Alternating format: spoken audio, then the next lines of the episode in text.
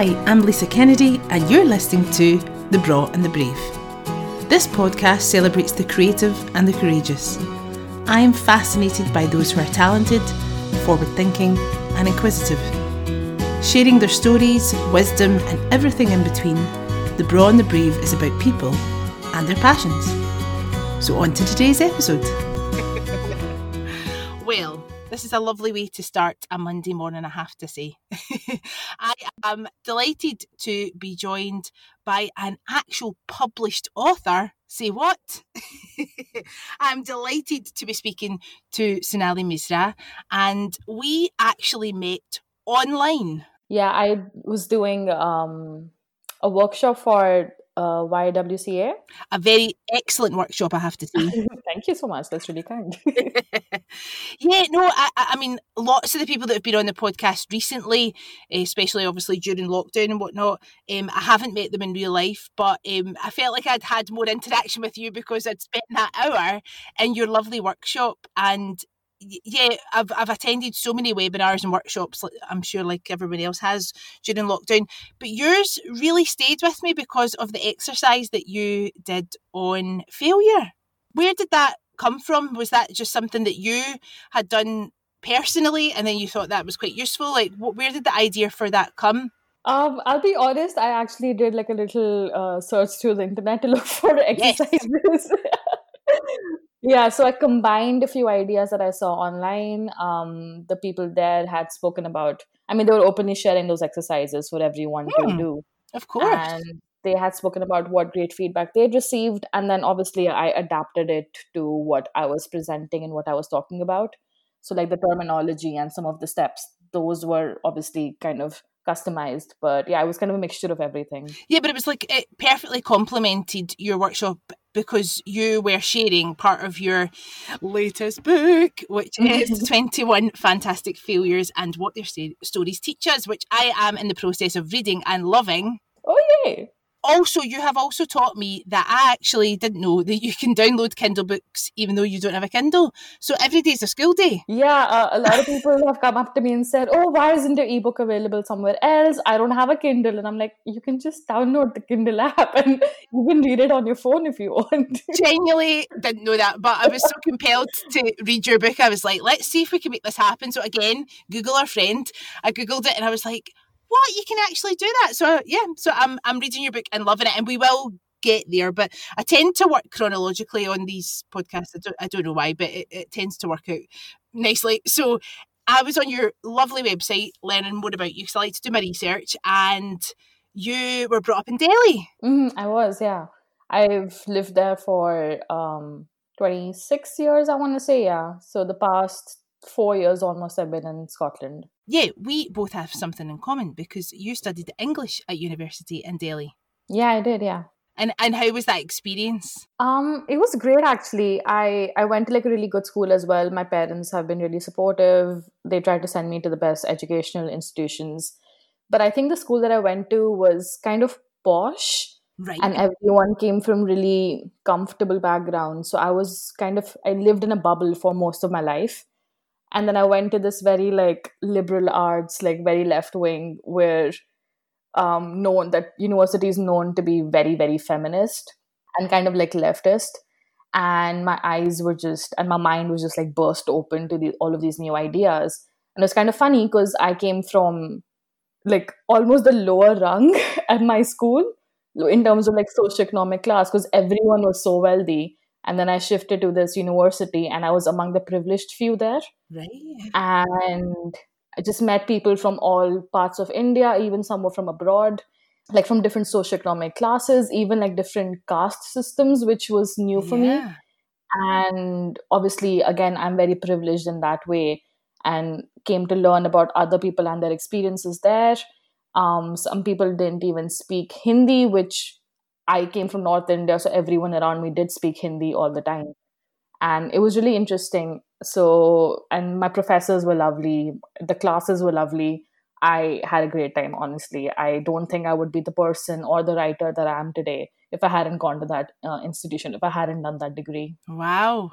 And was it just that a love of books, a love of reading, a love of storytelling that brought you to studying English?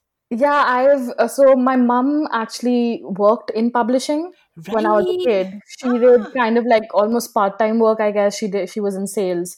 So I was always surrounded by books when I was growing up. like I taught myself to read actually because it's really funny. Um I saw in Hollywood movies that your parents are supposed to read you to sleep. Okay. And I was really influenced by that. So I actually pulled my mom to bed and I'm like, okay, you're gonna read me to sleep today I love this. and uh, my mom oh bless her heart she has this thing where she'll read like a page or two and she'll immediately fall asleep whether that's a book a newspaper article like whatever the number of times i've stepped into the living room seen her lying on the sofa with like the newspaper like just fallen on her face um so we had a few nights of that where she would read me like a page and she would start snoring and i'm just sitting there going what happens next you haven't really told me what This is happens next what happens in the movies, mom.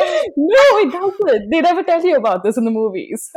Um, so I just like I think on like the third or fourth day, I just like took the uh, just took the book from her and tried to like match some of the words with the pictures, and then there were some books in the lots of book sets we had around uh, around us, sorry, which had audio cassettes as well. Right. And then again, I would play the audio cassettes and then try to like follow the words on the page. Oh, such a clever cookie. no, but again, I wouldn't have been able to do that if I didn't have those things around me Yes, and all those resources around me. So I, I thank, like, I, I'll be forever indebted to my mom, um, to encouraging this, for encouraging this reading habit. And yeah, my father and my mother both used to read a bit and they used to write a bit as well. So, and they were really encouraging of both me and my brother to pursue different extracurricular activities. So Mm. I started writing, I think, around the age of eight, I want to say Right. and yeah my family is really fond of technology as well so this was like in 99 or something and we had a computer at the house which is kind of unheard of and um yeah so i wrote my first ever story which was like outside the school system just for my own you know just for my own amusement i wrote that on my computer. Can you remember what that story was about? yeah i can actually. I can even remember the title. It's called the garden behind the mountain. It was kind of like this fantasy fairy tale folklore kind of thing. It was about these two brothers who were farmers and one day they went out and they found this secret garden behind a particular mountain that no one really went beyond and it had all of these magical creatures and some princesses and the, that particular area needed saving and the two brothers saved them and then they married the princesses or whatever and they lived happily ever after as one does Oh my Yeah. goodness, but that that's tapping into that imagination at such a young age and to be able to put that into words, like to formulate a story and it, for it to make sense. You obviously just had a draw towards writing and producing something of your own, but that's quite that's quite a big deal at such a young age. yeah i i don't know words have always come easily to me whether it's like talking. Um i was always known to be a chatterbox. Um i remember my dad once joined this really big fancy multinational company and his boss from he's like a danish boss came to our house for like a dinner and all of us were extremely nervous and supposed to be on our best behavior and i was around 10 years old and i sat right next to him. And my parents tell me the story even today. And i would just like talk that man's ear off. And my dad was really scared because that guy was super fancy. And my, this was like my dad's just brand new job. And i just turned to him at one point and i said okay i'm going to tell you four jokes. And then he just starts laughing. Okay i'll wait for your four jokes. And my brother poor thing he was just sitting there really silently on his best behavior and yeah to compliment my brother at one point he said yes if um what did he say if talking is silver silence is golden and i got kind of like offended by that at that point must be something about folk that studied studied English. yeah no i i can't remember a time in my life when i've shut up really i love being in the spotlight i love the attention Nothing wrong with that. and this is the thing. I think it's just like that interaction, that sharing of information, like storytelling. I think um, it's so important. You know, whether it's a fictional story or whether it's a true story, just engaging with other people and and telling a story is like a total art form. And whether you do it in writing or whether you Mhm. do it, you know, sitting around a dinner table, it, it, the sharing of information, the sharing of imagination is so important. yeah i think it's been i'm pretty sure i'm not the only one invoicing this but it's been a thorn in my side that people will refuse to invest in the arts and they'll keep undermining the arts. But i don't think we could have gone through what is it now six seven months of the lockdown um, yeah. without the arts? What are we doing? We're sitting at home you and i recording this podcast where we're discussing stories. Um, i was reading and watching shows yesterday. We're watching musicals that are being made free for a limited amount of time online. They're all the arts and they do feed our soul. And then people will turn around and say, oh, yeah, don't need to invest in them, don't need to encourage them at school. You need to study these, these, these subjects because that's going to assure you, you know, like um, a bright future. I don't know what that means, a bright future, I guess money, because obviously there's no money in the arts. But then again, that's the system. Yeah that's made it so that there's no money in the arts. So true. I mean, like I talk about this a lot on the podcast, and there has been a lot of people on the podcast that are involved with the arts and just how much it enriches their lives and the, the work that they've put out there, whether it be music or art or you know writing it, how much it enriches other people's lives and just that the value it has. And i think like you say during lockdown we've all realized how much we appreciate the arts. You think about how many concerts and stuff that people were doing online and people were trying to collaborate mm. and make you know people were still desperate to make and create and play because that like you say it feeds the soul it makes the soul sing. When you had done your d- degree was it always the plan to then further your your kind of studies and move abroad and move here to Scotland? Like, what did you have a plan, or has it just been very much like you've been reactive to opportunities that have come up? Um, it's kind of a mix of both, actually. So there's this neo-colonial hang-up, I guess, in India where you still see the UK as one of the places to go. Um, I remember growing up and telling my friends, "Oh yeah, if I never end up going to the US, I'm completely fine, but I do need to visit the UK and the rest of Europe." Wow because you do look at them as cultural centers. Even in my undergrad uh, in English literature, I think I believe I had nine total papers over three years of education, and only one of them was dedicated to Indian literature, whether that was written directly within the English language or if it was translated from other Indian languages to English. And they were like, one was on like American literature, one was on Afro Caribbean literature. One was like the classics, which was Greek, Roman, and Indian classics. But the rest, so like more than half, was basically British literature. Right. Where we studied from like Chaucer onwards, I guess, so maybe even a bit before that to contemporary.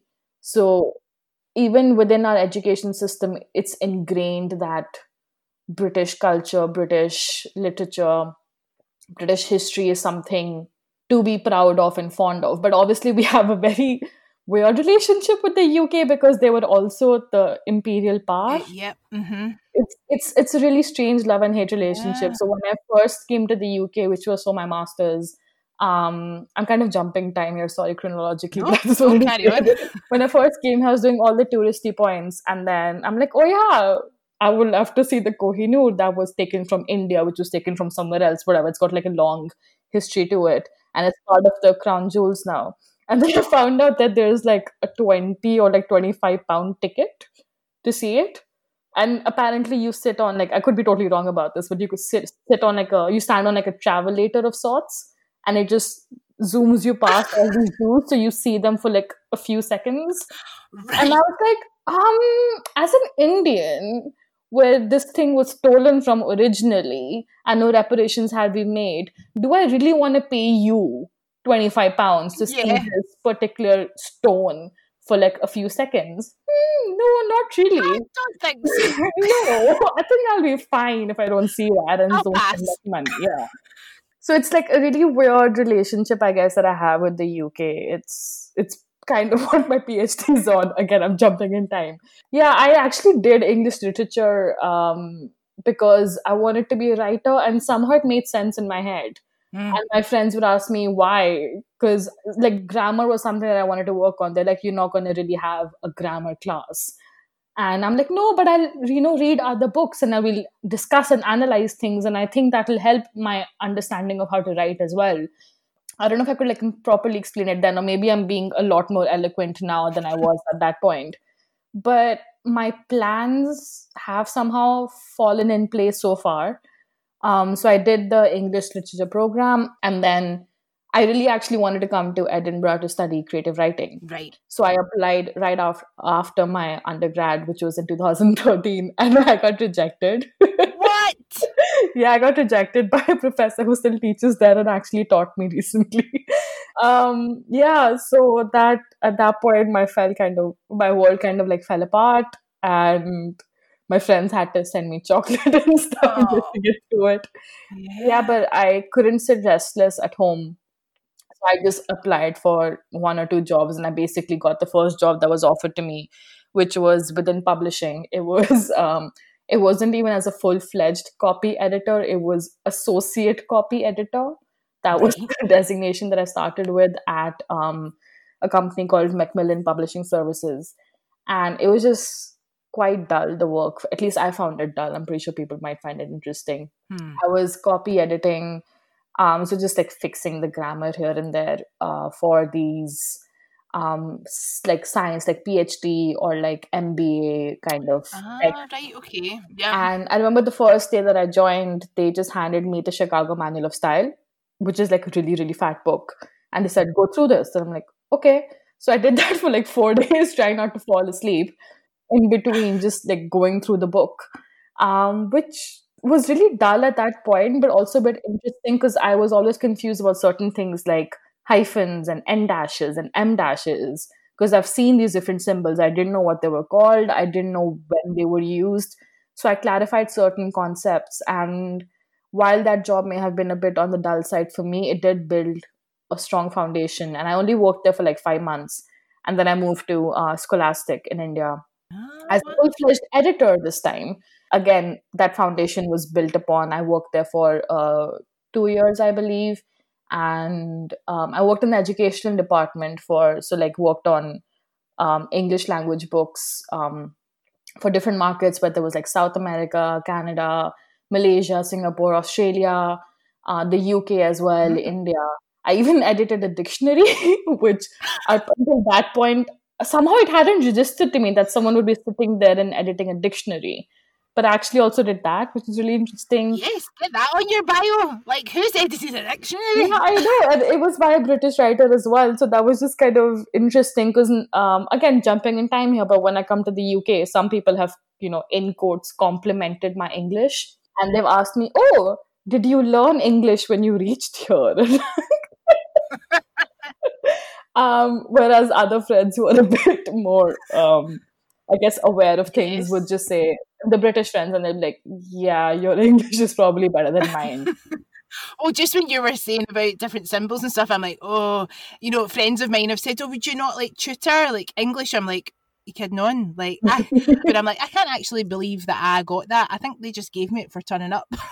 no, but that's the funny thing though, because um, I actually grew to be a lot more tolerant when it comes to grammatical mistakes, or if you want to say different kinds of grammar, different kinds of Englishes because of my undergrad degree. I was actually a bit of a snob before that. If I loved correcting people's pronunciation or their typos, it just gave me, I don't know, it just made me feel like really proud in some weird, twisted way. But then I did that undergraduate course and I learned that there is no one correct English. Also, especially within India, English language uh, education, English medium education is a thing of privilege.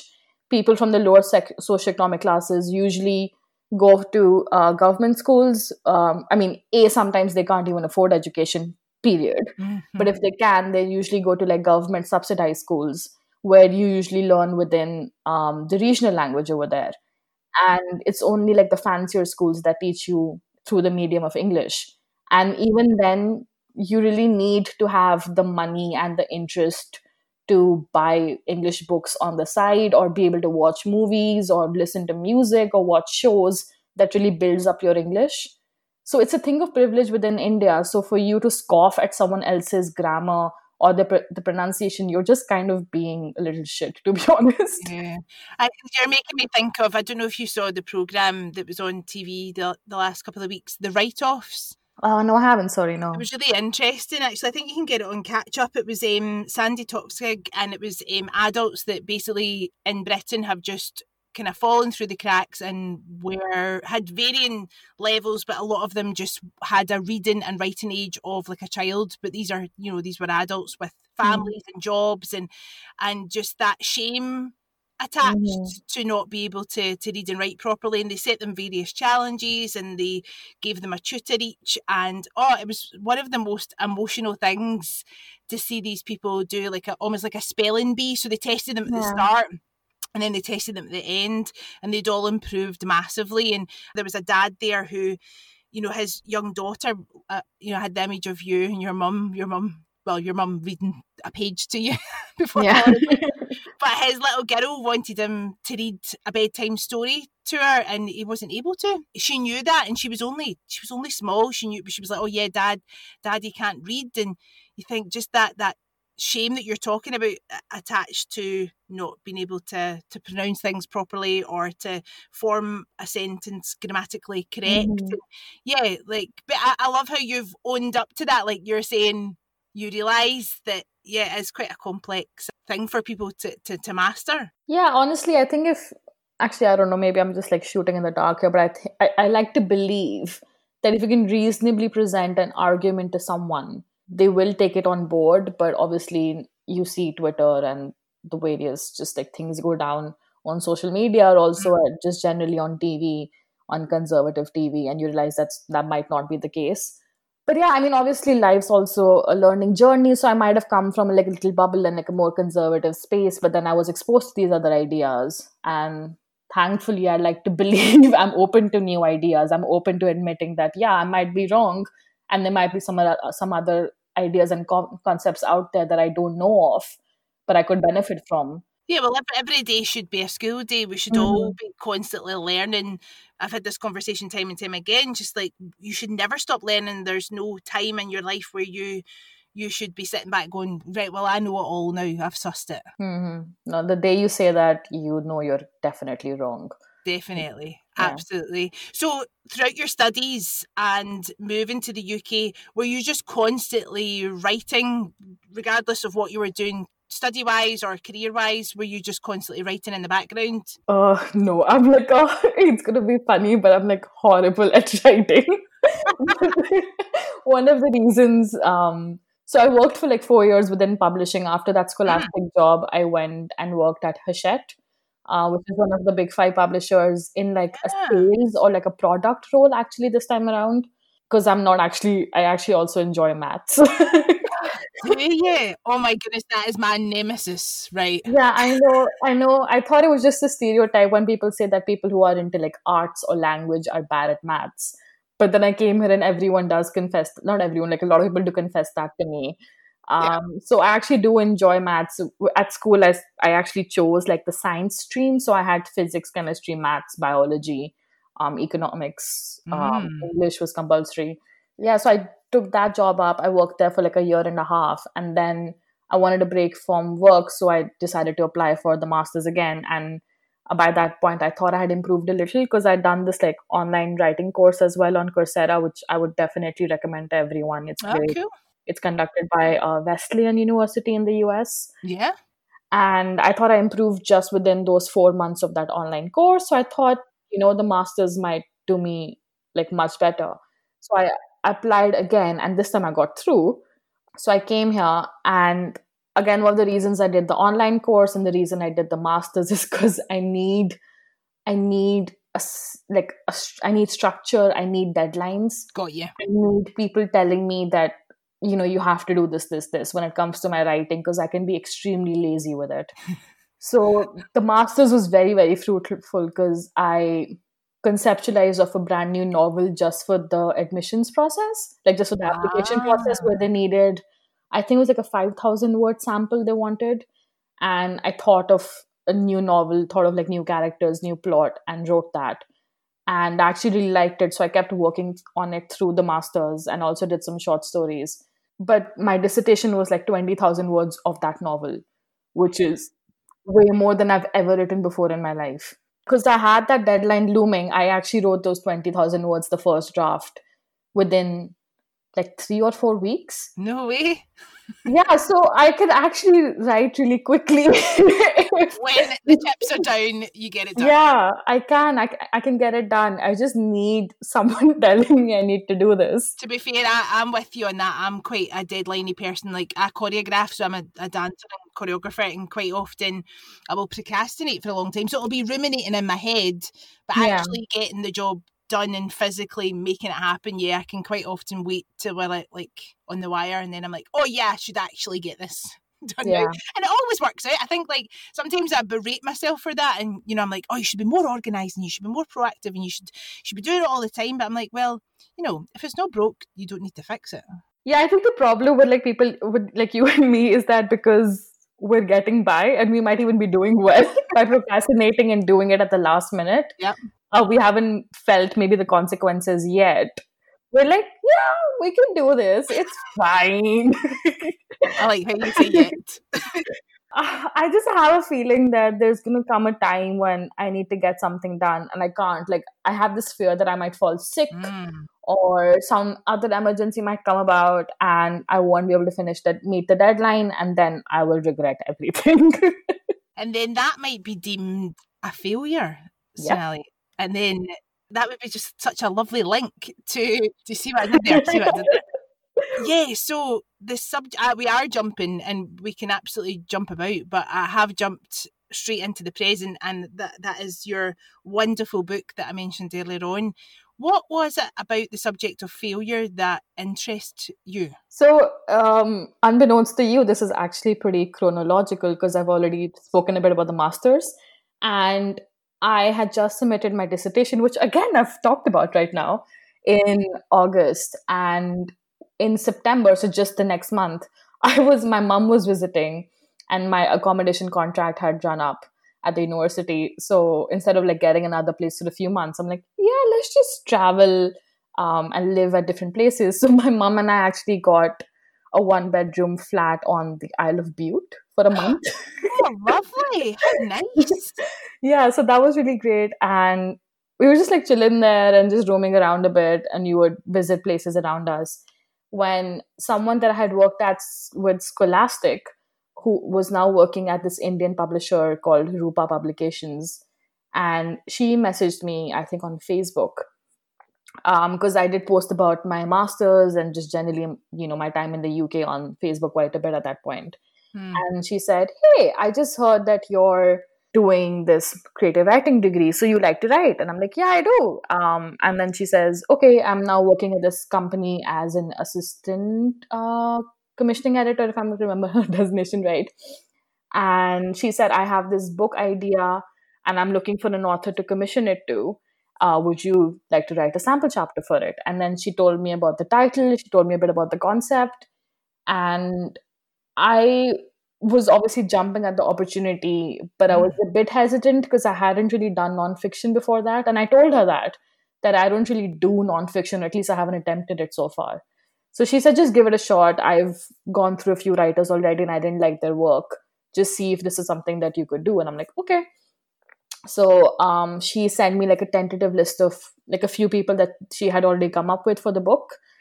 And then she asked me to add on to it which i did and like also change the list a bit.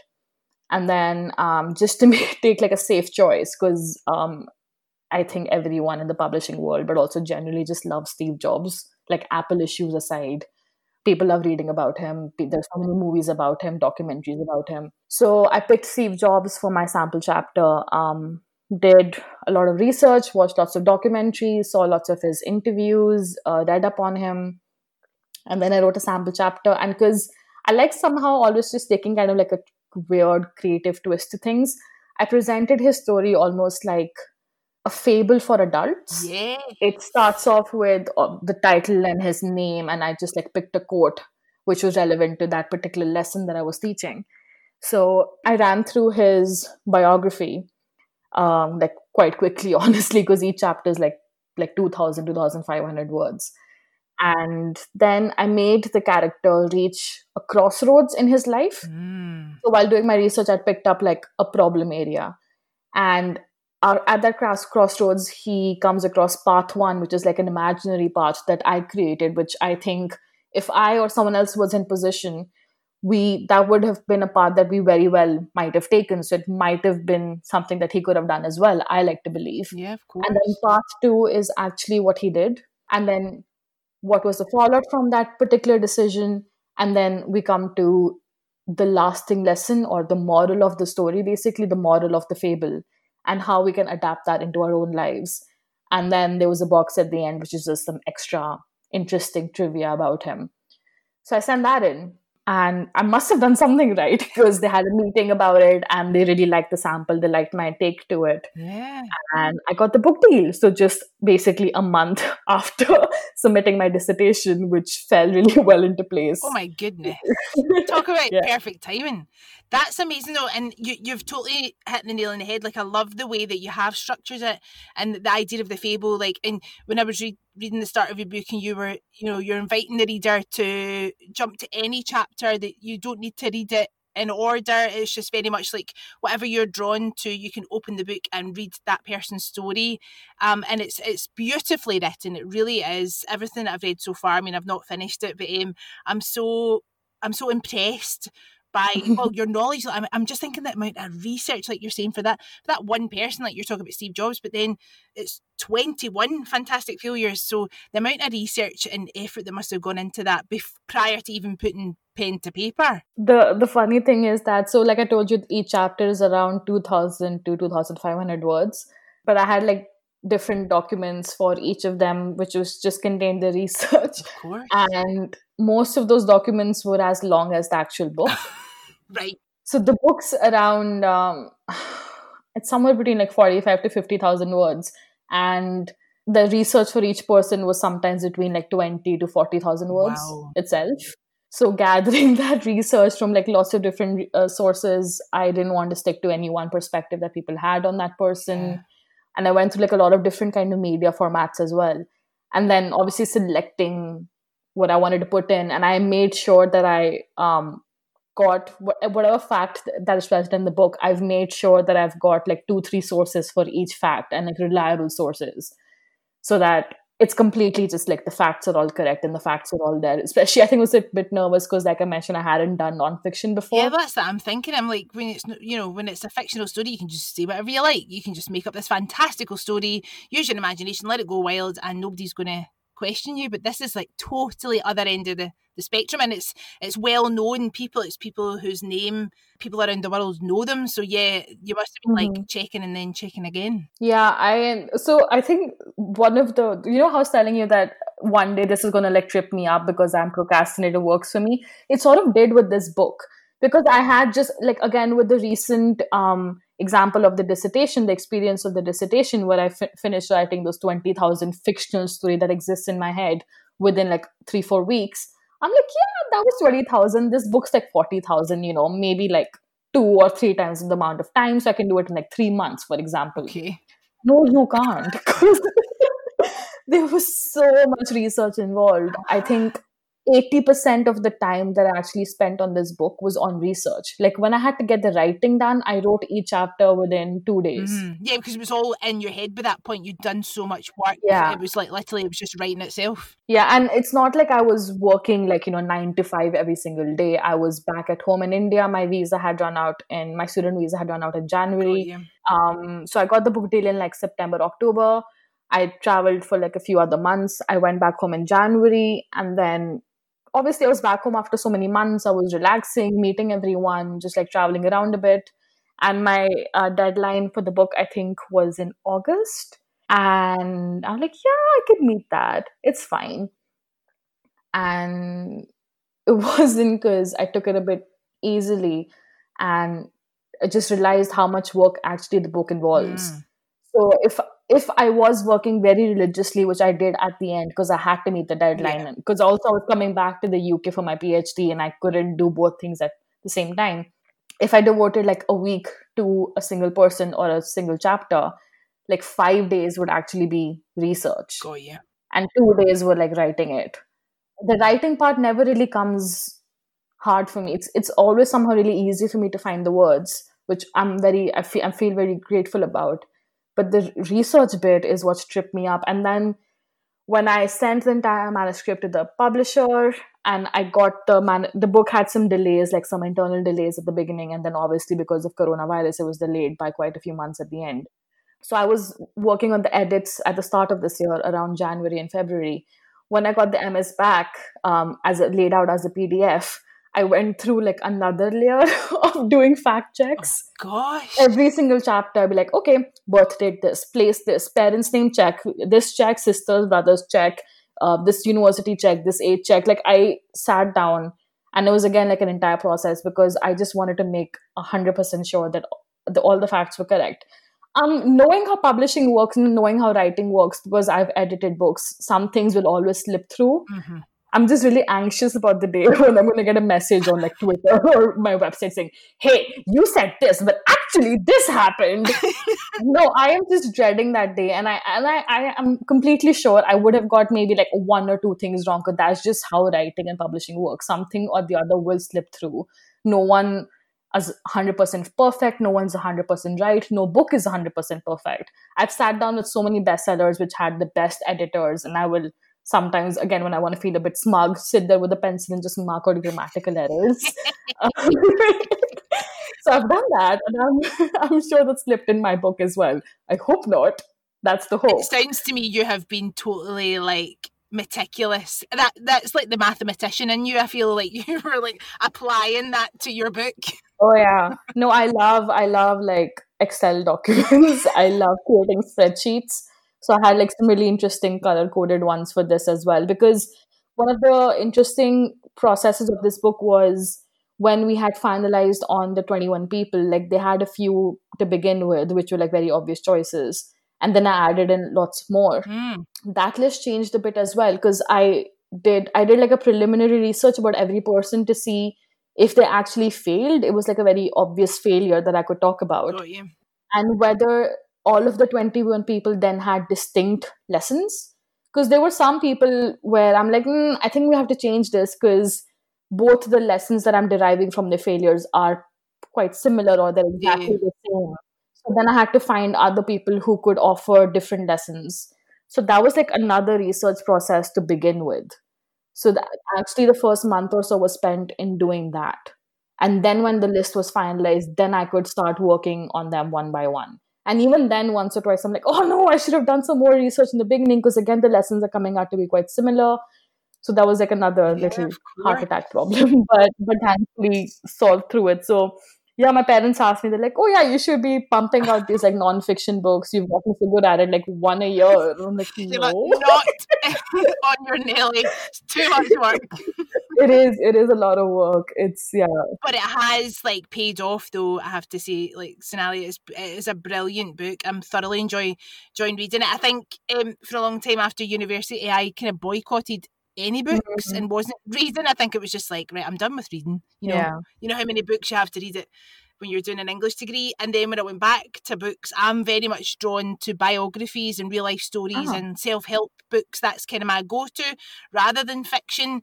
Um, but I really like I'm I'm saying I just like the way that you've structured it and the, the idea of like the lessons learned. And that's exactly what you did in that workshop that day. You got us to write down what we would deem failures and then the lessons learned. And I think everybody in the workshop decided to keep the lessons learned over the failures. And, you know, I've just been a fan of the idea of failure for, for quite some time. I listened to a podcast, How to Fail. Mm-hmm.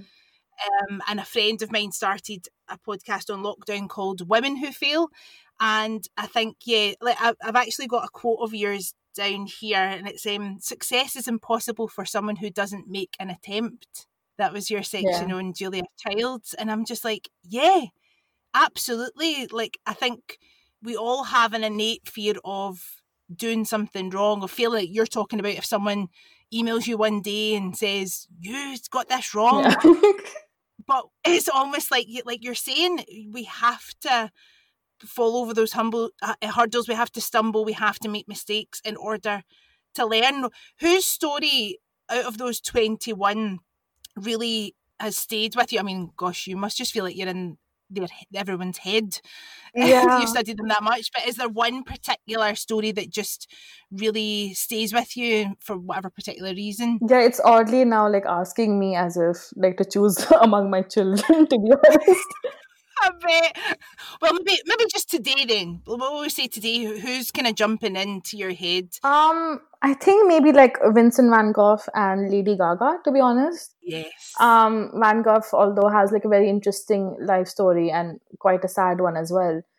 I enjoyed researching about him because I genuinely all, have always uh, really uh, liked his paintings too. He's among my favorite painters. The Starry Nights, like my go-to painting if I want to decorate a room or anything.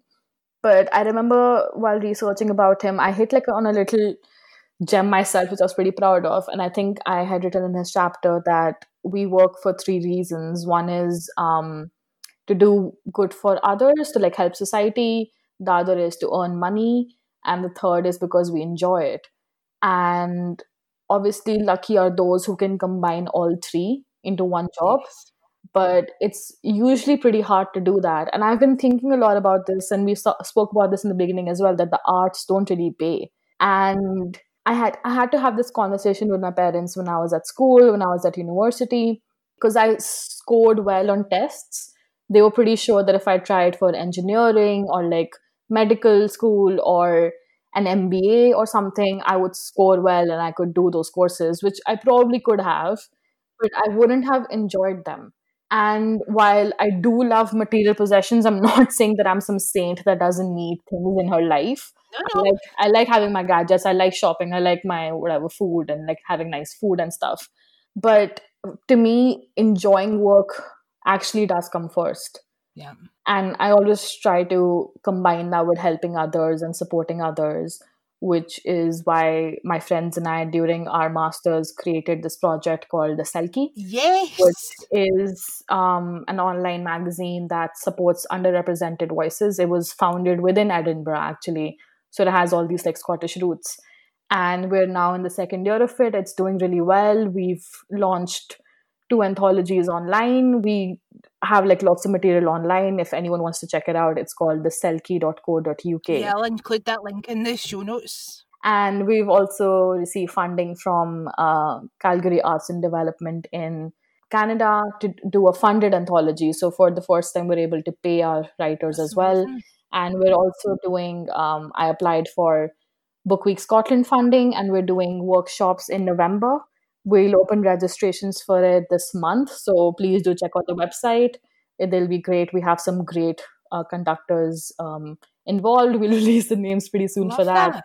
So that's another passion project where I could combine writing and art, which is something I'm passionate about and I love, with helping and supporting others. And this is completely voluntary work on all, all our part.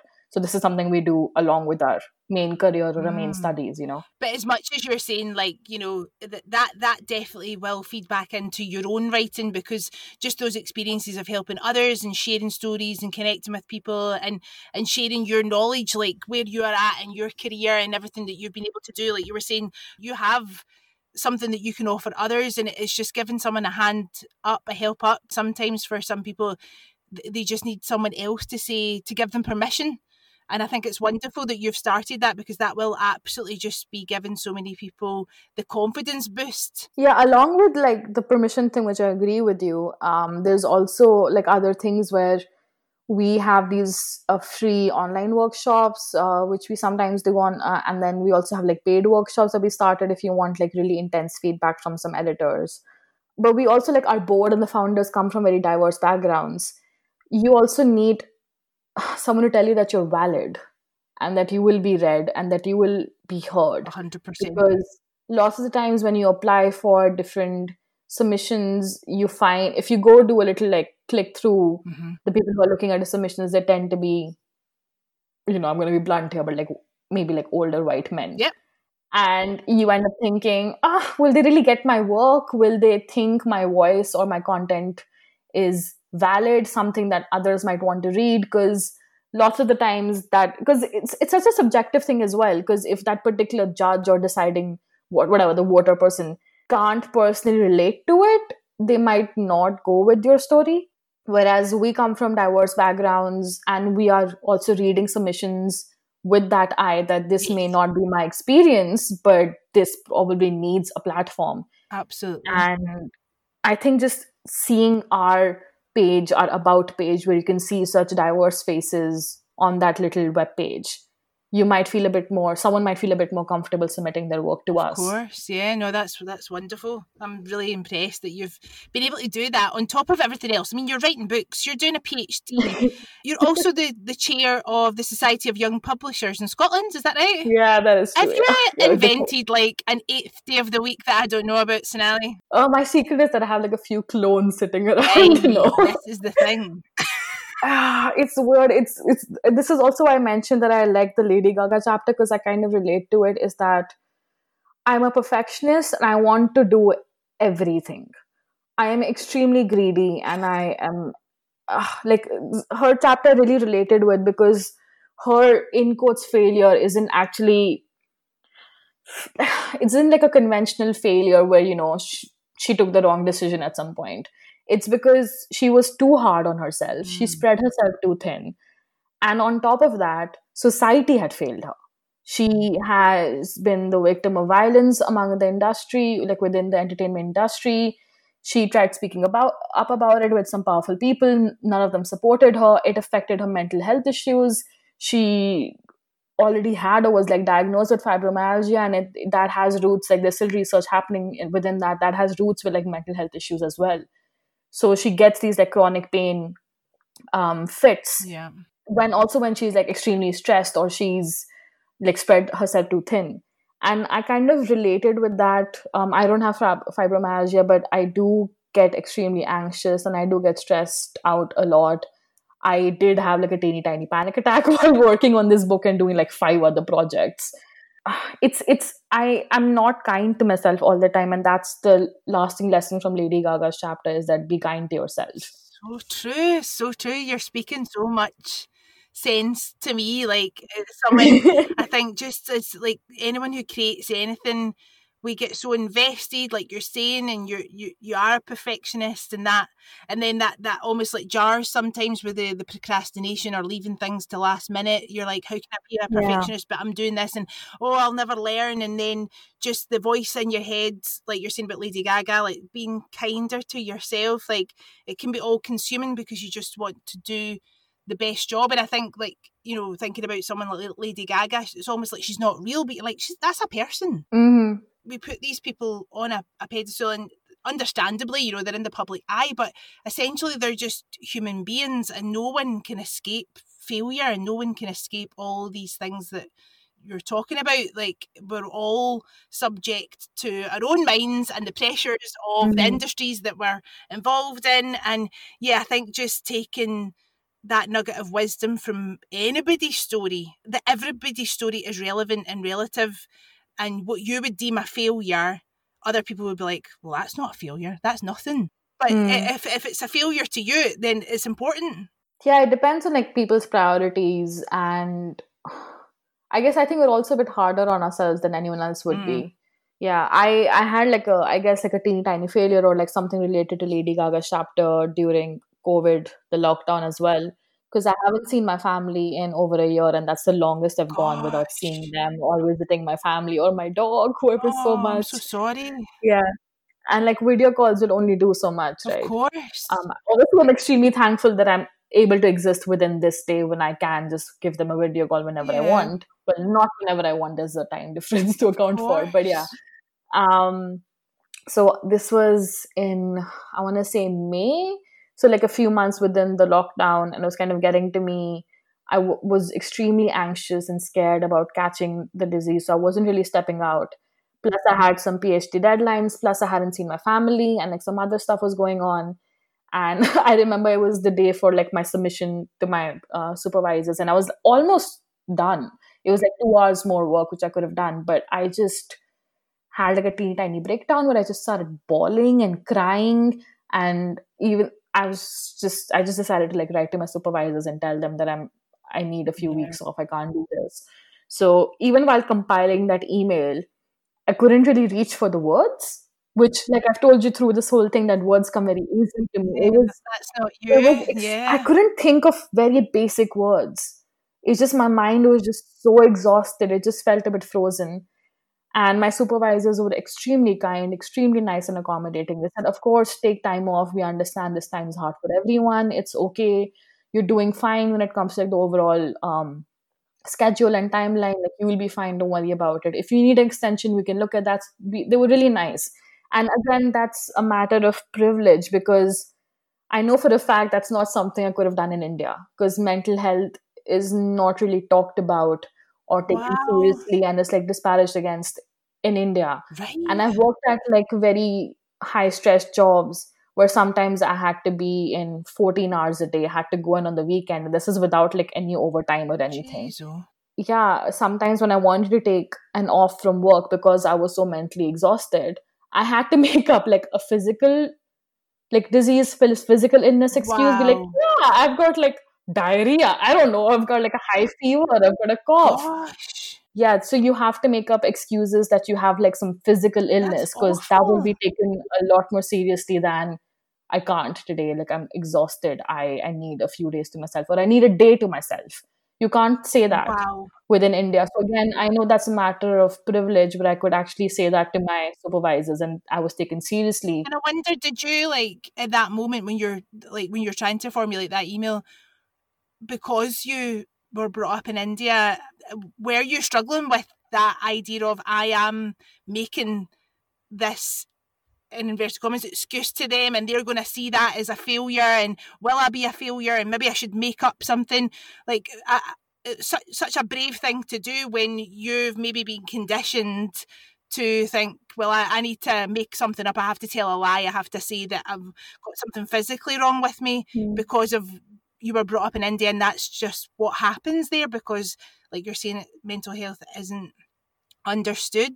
There was definitely like a weird duality inside me because I have been engaging with friends, whether in India or here, who do have mental health stuff and they talk openly about it. And I obviously don't disparage against someone who does have mental health stuff. I try to talk to them openly as well. So that's something that I've kind of learned myself, like actively I've gone and Mm. learned this thing because we won't talk about it. But there was like a teeny tiny part of me that was saying, ah, you know, you really could do it. You could just like sit in a corner and cry for like half an hour and then come back to this. But you absolutely did the right thing. You absolutely did the right thing. Like you you recognized that you needed that time and that you were going through a lot of stuff that was really upsetting. So like uh, kudos Yeah. to you. Like I'm so impressed by you that you did do the right thing for yourself and that you got the response that you definitely deserved. That's that's exactly how you should be treated. That you should be told that this is absolutely fine and that your mental health is just as important as your physical health.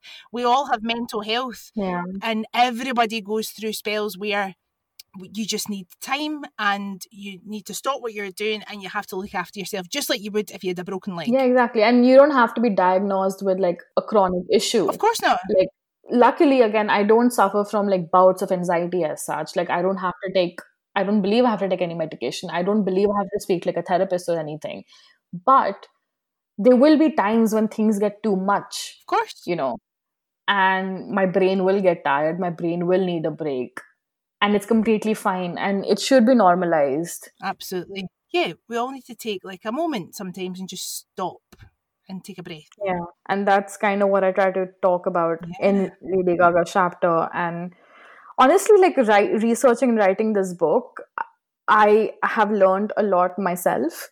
There were like lots of like aha moments in my own brain when I was trying to derive the lessons, Mm. and just thinking, yeah, if I'm talking about this with others, I should maybe try to absorb this into my own life. So it's been like a huge learning experience, just like researching and writing this book too. Because again, I at no point will say that any of these people within the book need to be placed on a pedestal, that they're perfect, that they're supposed to be idolized or idealized. I don't think anyone should be because we're all human, we all fail. Yeah. And some of them might have done like some sketchy things as well, whatever. That's aside. I'm not here to like dissect their characters at any point. No. I just present their biography to like give you some sort of context before I can actually zone in the moment of failure. Of course. I, I think even from that day when you did that exercise and I wrote down, I mean, I didn't have enough pa- paper for the amount of failures I wanted to write down, but just that, yeah, it's almost like this wee light bulb, this epiphany where you're like, gosh, like you shouldn't really have any regrets about things that have gone wrong because they they mm. massively teach you so much about who you are and who you can be and about things that you just wouldn't have realized otherwise if you hadn't failed if you hadn't went over that hurdle or tripped up at that moment. Um it's such a gift actually to fail a lot of the time. Yeah. No i think i mentioned this during that workshop as well i think. Um is that my mom has this attribute whenever we do fumble whenever we do fail we do something wrong immediately she'd want to discuss okay so what have we learned now? Like, yes, you know this is a lesson let's not do this again. And at that point on like it's annoyed me my entire life because i'm the kind of person who just wants to just like put it past me just like sweep it under the rug because whenever i do think about my past mistakes like my blood boils and i get so mad at myself. I'm like sonali you were not supposed to fail. You're supposed to be perfect all the time. How could you do that? Whereas with her she immediately just wants to learn the lesson which obviously as i've grown older i've learned to appreciate that. And i try to do that now because i think it's a lot more constructive as well you know like it's done. What are you going to do about it? You can't like step into your tardis or whatever go back in time and change things you know? It's so annoying when your parents are right in it oh so annoying. And she's going to listen to this podcast as well and come back to me so smug. You have no idea. Well she had to redeem herself because she did say like she read one page of a book and then fell asleep so.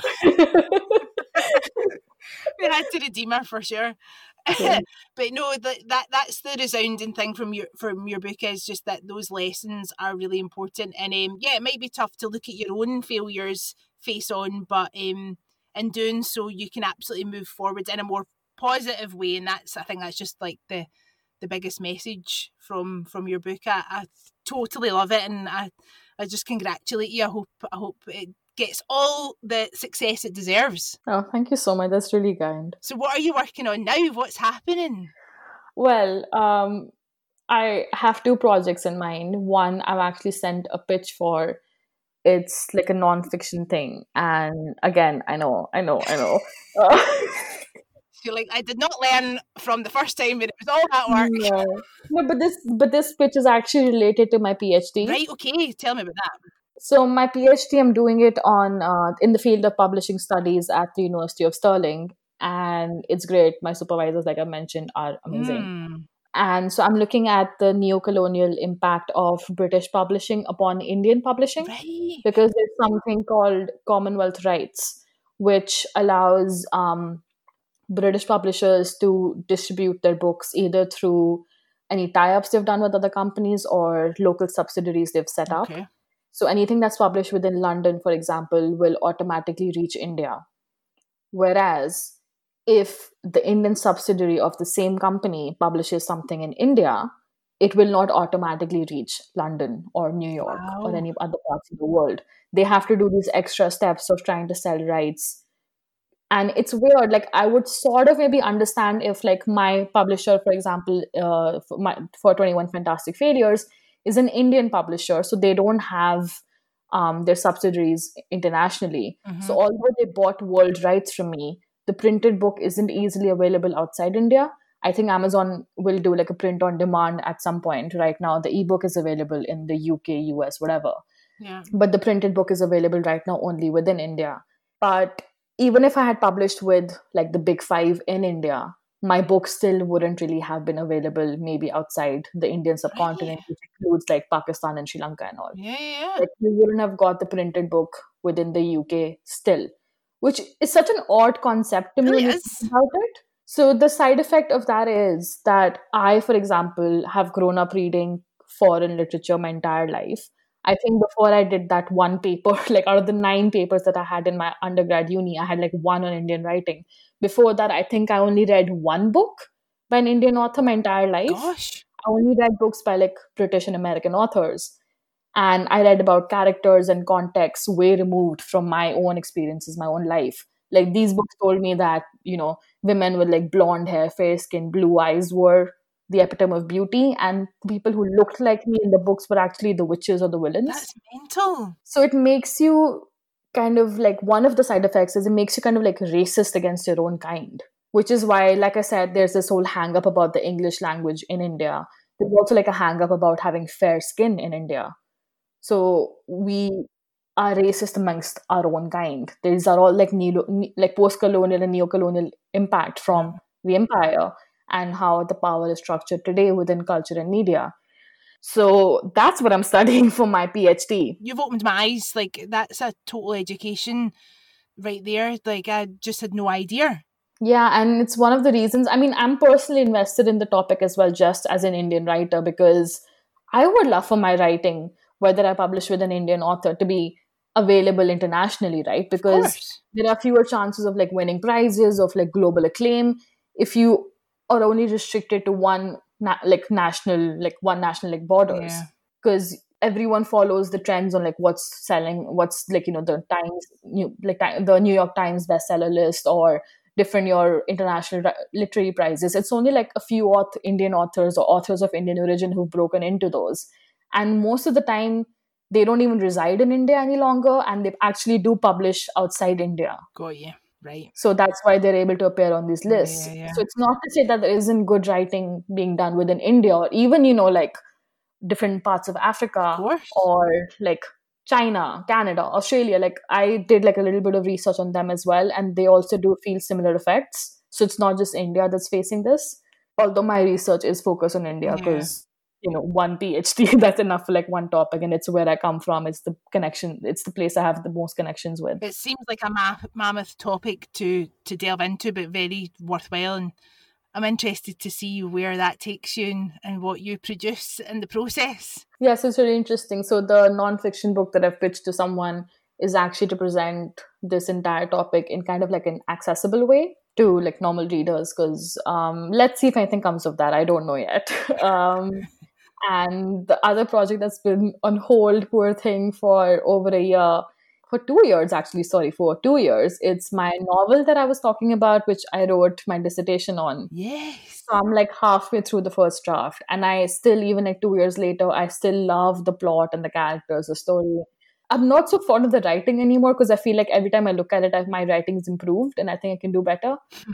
But I want to force myself to just finish the first draft. So I have to do, pick up from like the half point to the end. I know what happens in my head. I just need to get it down on paper. So I just want to finish the first draft and then I can go back and rewrite the first half again. Yeah, I'd love to like start shopping that book around sometime next year. So that's like a major project that I want to deal with because 21 Fantastic Failures will always be my first book and I will always be happy for this big break. But it's not my novel you yeah. know like i've always wanted to be a fiction writer. I've always wanted to write fantasy and that's what that book is about. That's what my novel's about. So i'm really excited to like get that done. And i think i'm more scared of writing that than i was about 21 fantastic failures because right. i didn't have expectations of myself already in my head regarding nonfiction.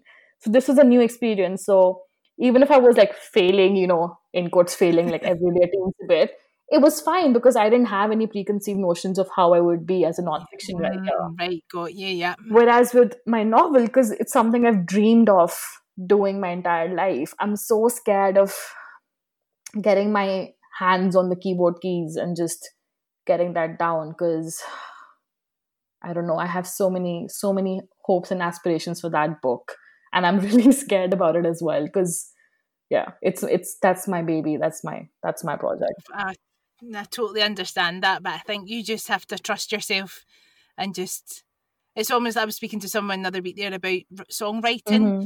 and their um, tutor at college had said to them just put your fingers on the keys and waggle them about and they were talking about the piano keys but that to me sounds like great advice in terms of like writing yeah. i think you just have to you know words have always come to you easily mm-hmm. and i think once you just sit down at that computer it will just flow and uh, yeah don't don't put too much pressure on yourself because you're you're creating great things and everything all the experiences and all the effort and energy that you've put into your writing so far will just help it to soar. I, I'm I'm so impressed by you, and I'm delighted to to be chatting to you at this point in your career. It'll be exciting to see. I think we'll need to do another podcast episode in a couple of years' time. that would be great. Yeah. When that book's finished. yeah, that would be. Great. Remember when you said you were dreading writing this, and then it became a bestseller. yeah, I can come back and listen to how I felt at this moment in time. There you go. See, we've captured it for all time. Yeah. Now, I didn't tell you about this bit, but I do a thing called the thingamabobs. And this was just an idea to ask my guests at the end um, a few random questions. Okay, sure. Um, just to get to know them a bit better. So, number one on the list, there's like 70 odd. I'm not going to ask you 70 questions. but number one actually is if you were to write an autobiography, what would the title be? Now, obviously, this would this can change. This would maybe change tomorrow, but if you were to think of dream up a title at this moment in time, what would it be? Ah. okay, just like a weird thing came in my name. I would say so. You know how my last name is Misra, right? Mm-hmm. I would make it something like Miss Roar or something. That I'm just like roaring like a lion. I don't know. that just popped in my head. I don't know. yes, write that down. right in there. Okay. Are you a morning person or a night owl? Ah, definitely a night owl. Like I, I, I, when I do somehow get up in the morning, I love it, and my days seem so long and productive. But ah, just something about the nighttime, everyone being asleep and I'm the only one awake. it's just something like I, I think I like just like haunting like a ghost. Even in my, so I'm in a new flat now with just one other flatmate. But for a year, I was with four other flatmates and a dog and I would just be up at like 2 a.m. making myself tea, just going down to the kitchen, making myself a tea, like maybe heating up like a brownie and going back to my bed and watching things, reading things. Yeah. Well, here's one best day you've ever had. Oh, this is a tough one. I think the one that's popping into my head right now, which probably wasn't the best, best day I've had, but it just kind of like stands out is I remember being in London with my mom this is when we were traveling. This is right after the Isle of Bute. Yes. And we were on the Tower Bridge mm-hmm. when I got an email saying that my dissertation, like my final results, have been announced. And I actually didn't do that well within the first and second semester. I was doing well on the essays, like the literature essays, because that's something I had done before. Yeah. But the creative writing bit actually wasn't doing so well. I was kind of like middling in the class. And I was really astonished by everyone's writing skills and their experiences so I was really nervous about this one. And this was again the dissertation, my novel, like my baby. So I had like a lot of trouble opening up the result on my phone. And I finally opened it. And I'm like, nah, nah, that can't be res- my results. So I like reopened it. And it was actually uh, 78 on my dissertation. Yes. Was, I think, like among the highest scores in class. I think one person got like an 80 or something. So it was like the second highest in fiction. And I, I have this like really nice picture where I have I'm just like standing and like smiling with my hands raised up in the air. And my mom's taking this picture on Tower Bridge, Aww. which is when I got the result and kind of like made the whole degree. Not like I want. I don't want to say like worth it because I did learn everything, but it's obviously really nice to have that validated as well, right? I will take that high score and I will. Thank you so much. Yeah. and the last question that I ask everyone on the podcast, and it's to do with words because they are my favourite. Is what is your favourite Scottish word or phrase? Oh, ah, uh, I've been learning quite a bit because um, my flatmate is Scottish. Mm-hmm. I did look up braw today, which I really like as well, and I I love. I'm, I'm a fan of like alliteration anyway, so I'm like, yeah, this is this is like a really cool name for a podcast. Thanks. I also really like the sound of Glaikit. yes, Glaikit. I wrote this like story set in Edinburgh during my masters, and I wanted to just introduce like one or two lines in Scots. Yes. So I actually went to my friend who is Scottish, and I had a line for him, and I sort of had already written it in Scots, but I obviously needed his eye over it because I wasn't completely sure. So he did correct it a little bit. I had, I think, learned the word Glaikit because of him. So I put it in there, and he's like, "Yeah, yeah, that's used correctly." I'm like, "Yes." Well, to be fair, if we're talking about failures, I'm sure I've had many a Gleek moment. I cannot thank you enough for doing this episode of The Braw and the Brave. It has been an absolute joy and it has been an education. And I am just so excited to see what you got up to next. Um, like I say, I'm totally fangirling you, but I, I'm so impressed with everything you've you've done so far. Thank you so much. This was really fun. It was a great way to start the week as well. Yeah, yeah. totally. Absolutely. That's how I feel about it. So thank you so much. I, I actually feel really inspired after I talked today. So hopefully I might start the restart the novel again. Let's see. Nice one. Love it. Thank you so much. I hope you enjoyed today's episode of The Braw and the Brave, a podcast about people and their passions. Join us next time for more insight and inspiration from my wonderful guests. Bye for now.